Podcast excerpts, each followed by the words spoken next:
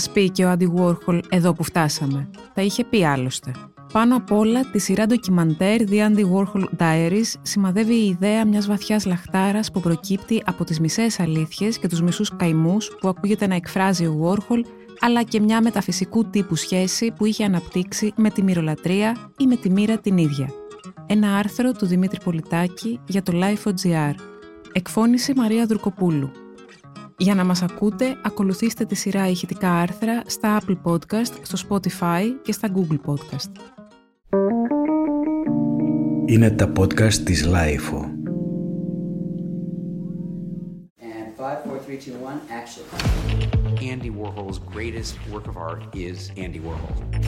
He was big. Genius. Art, music, film, Fashion. He created his own style, his own affectations. Icon. Andy was creating contemporary culture. I am Warhol. No one's more famous in the 20th century than Andy Warhol. Andy. Andy. Andy. Andy. But I don't think you'll ever figure Warhol out, and I hope no one ever does. The wig, what he says, that's a guise. The diaries are Andy's thoughts in Andy's words. No other part of his work shows this. I went down to the office because they were making a robot of me. Για κάποιον λόγο, παρακολουθώντας τη σειρά 6 επεισοδίων για τον Andy Warhol στο Netflix, μου ήρθε στο μυαλό ο κοσμικός τσαρούχης, όπως τον θυμάμαι από τη δεκαετία του 80, να πηγαίνει σε νυχτερινά κέντρα και σε δισκοτέκ, αποδεχόμενος τότε το ρίσκο της χλέβης εκ μέρους καλλιτεχνικών κύκλων, διανοουμένων της Κοτοδίνης και ευσεβιστών της αριστεράς.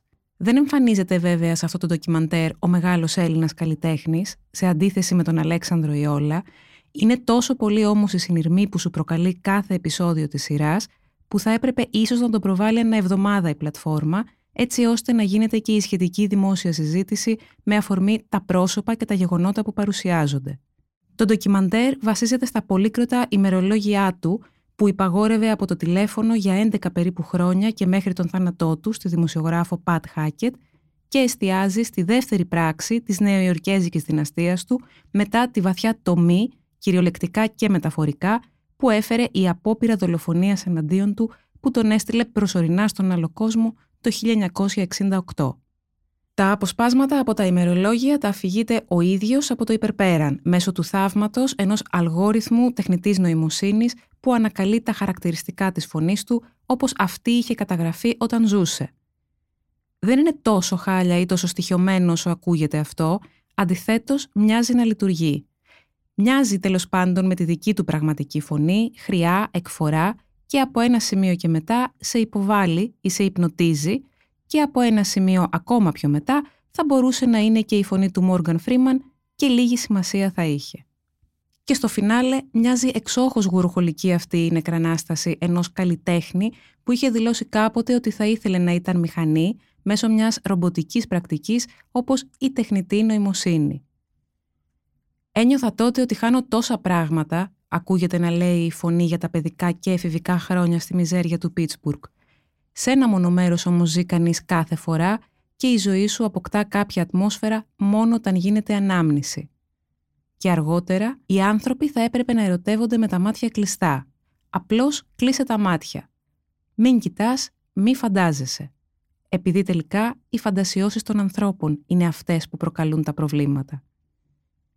Πολλές οι ομιλούσες κεφαλές που συμμετέχουν στο ντοκιμαντέρ, ανάμεσά τους και ο Τζον Βότερς, να είναι πάντα καλά, ο οποίος λέει στο πρώτο επεισόδιο αν ένα ντροπαλό αγόρι από τις φτωχογειτονιές του Πίτσμπουργκ με πρόσωπο γεμάτο σπυριά μπορεί να καταλήξει με κάποιον τρόπο να είναι ο κοινωνικός, παύση για μηδίαμα, δικτάτορα τη νεοϊορκέζικη ελίτ, τότε υπάρχει ελπίδα για όλους.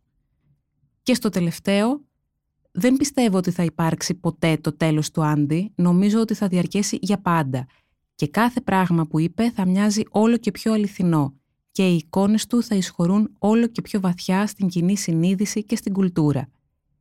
Είναι πολύ εύκολο να πεις, χρησιμοποιώντας μια ατέλειωτη πληθώρα επιχειρημάτων και παραδειγμάτων, ότι αυτό έχει ήδη συμβεί στην ιωστή. This quote of his, you want to know anything about my work, look behind it, there's nothing there, is really just not true. Within the diaries, there are these clues that he did have these intimate relationships. Andy was in love with Basquiat. I don't know if it was sexual, but there was a relationship there. He broke every rule. He made you look at things in a completely different way, and that's what art is. He was just very sensitive about where he fit in. There was this dream, this desire to be someone else, to escape.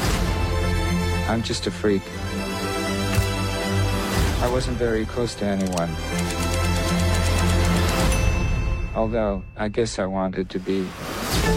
Αν τα περισσότερα πράγματα που δείχνει το ντοκιμαντέρ είναι λίγο πολύ γνωστά, ίσως δεν είχε γίνει ποτέ τόσο φανερή όσο σε αυτήν εδώ την αφήγηση η ιδέα μιας βαθιάς προσμονής και λαχτάρας, queer και μη, που προκύπτει από τις μισές αλήθειες και τους μισούς καημούς που ακούγεται να εκφράζει ο Άντι Βόρχολ, αλλά και μια μεταφυσικού τύπου αυτοκαταστροφική σχέση που είχε αναπτύξει με τη μοιρολατρία ή με τη μοίρα την ίδια.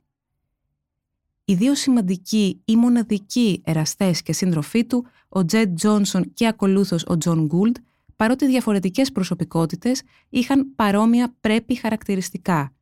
Ψόφαγε το ασχημόπαπο και παιδί μεταναστών για ένα καθαρό αμερικανικό ιδεώδες. Και επίσης είχαν και οι δύο δίδυμους αδελφούς, οι οποίοι εμφανίζονται στο ντοκιμαντέρ. Ο Τζον Γκούλτ πέθανε στην Καλιφόρνια το Σεπτέμβριο του 1986 κατόπιν μακράς ασθένειας που εκ των υστέρων αποκαλύφθηκε ότι ήταν AIDS. Τους τύχησε πολύ του Warhol αυτή η απώλεια σε μια εποχή που το AIDS ξεκινούσε να θερίζει ζωές, σχέσεις, φιλίες, παρέες, κοινότητες, σκηνές, κόσμο και κοσμάκι. Και όλες οι αδελφές έπρεπε να κρυφτούν, αλλιώς θα οδηγούνταν στα στρατόπεδα συγκέντρωσης. Λίγους μήνες μετά, τον Φεβρουάριο του 1987, θα έφτανε και η σειρά του, ο θάνατός του όμως δεν είχε καμία σχέση με τον καρκίνο των γκέι και οφείλεται μάλλον σε αμέλεια, δική του αλλά και των γιατρών, στο πλαίσιο αφαίρεσης της χολιδόχου κίστης. Ένα άτυχο, διόλου μοιραίο ή δραματικό και πρόωρο τέλος. The man who turned a soup can into art is dead. Warhol, guru of pop art, has died in New York. He died in hospital the day after a gallbladder operation. The director of New York's Museum of Modern Art described Warhol tonight as a serious artist who pretended to be unserious. He said Warhol's paintings were like a meadow in the middle of Manhattan. Ο Άντι Γουόρχολ ήταν 58 ετών μόλις, αλλά σε μια κοινή αντίληψη έμοιαζε πάντα σαν ένα αλόκοτο γέρικο βαμπύρ από την εποχή ακόμα των Velvet Underground, των φοβερών ταινιών και του Factory, δύο και πλέον δεκαετίες πριν. Ο τελευταίος μεγάλος σταθμός του, ο Ζαν Μισελ Μπασκιά, εκείνος ο ταλαντούχος μαύρος καλλιτέχνης που κάποιοι βιάστηκαν να αγοράσουν έργα του επειδή σίγουρα θα πέθαινε σύντομα και μετά άρχισαν να ανησυχούν επειδή εξακολουθούσε να ζει, εκπλήρωσε τελικά τις δυσίωνες προφητείες και πέθανε από την ηρωίνη 1,5 χρόνο αργότερα, τον Αύγουστο του 1988, στην ηλικία των 27, ως ιδανικός ροκστάρ αυτόχειρας. Ο Τζετ Τζόνσον ήταν ανάμεσα στους 229 επιβάτες που έχασαν τη ζωή τους στις 17 Ιουλίου του 1996 όταν η πτήση της TWA με τελικό προορισμό τη Ρώμη ανατινάχτηκε στους εθέρες λίγο μετά την απογείωση του αεροσκάφους από τη Νέα Υόρκη. Τα ακριβή αίτια δεν προσδιορίστηκαν ποτέ επαρκώς. Τουλάχιστον αυτό το γλίτωσε ο Άντι Βόρχολ, όπως και πολλά άλλα δεινά, σε κάποια εκ των οποίων είχε βάλει και εκείνο το μαγικό χεράκι του. Ήταν ένα άρθρο του Δημήτρη Πολιτάκη για το Life.gr. Τα podcast της Lifeo ανανεώνονται καθημερινά και τα ακούτε μέσα από το Life.gr ή τις εφαρμογές της Apple, του Spotify ή της Google. Κάντε subscribe πατώντας πάνω στα αντίστοιχα εικονίδια για να μην χάνετε κανένα επεισόδιο. Ηχοληψία, επεξεργασία και επιμέλεια, φέδωνας χτενάς και μερόπικοκίνη. Ήταν μια παραγωγή της Lifeo. Είναι τα podcast της Lifeo.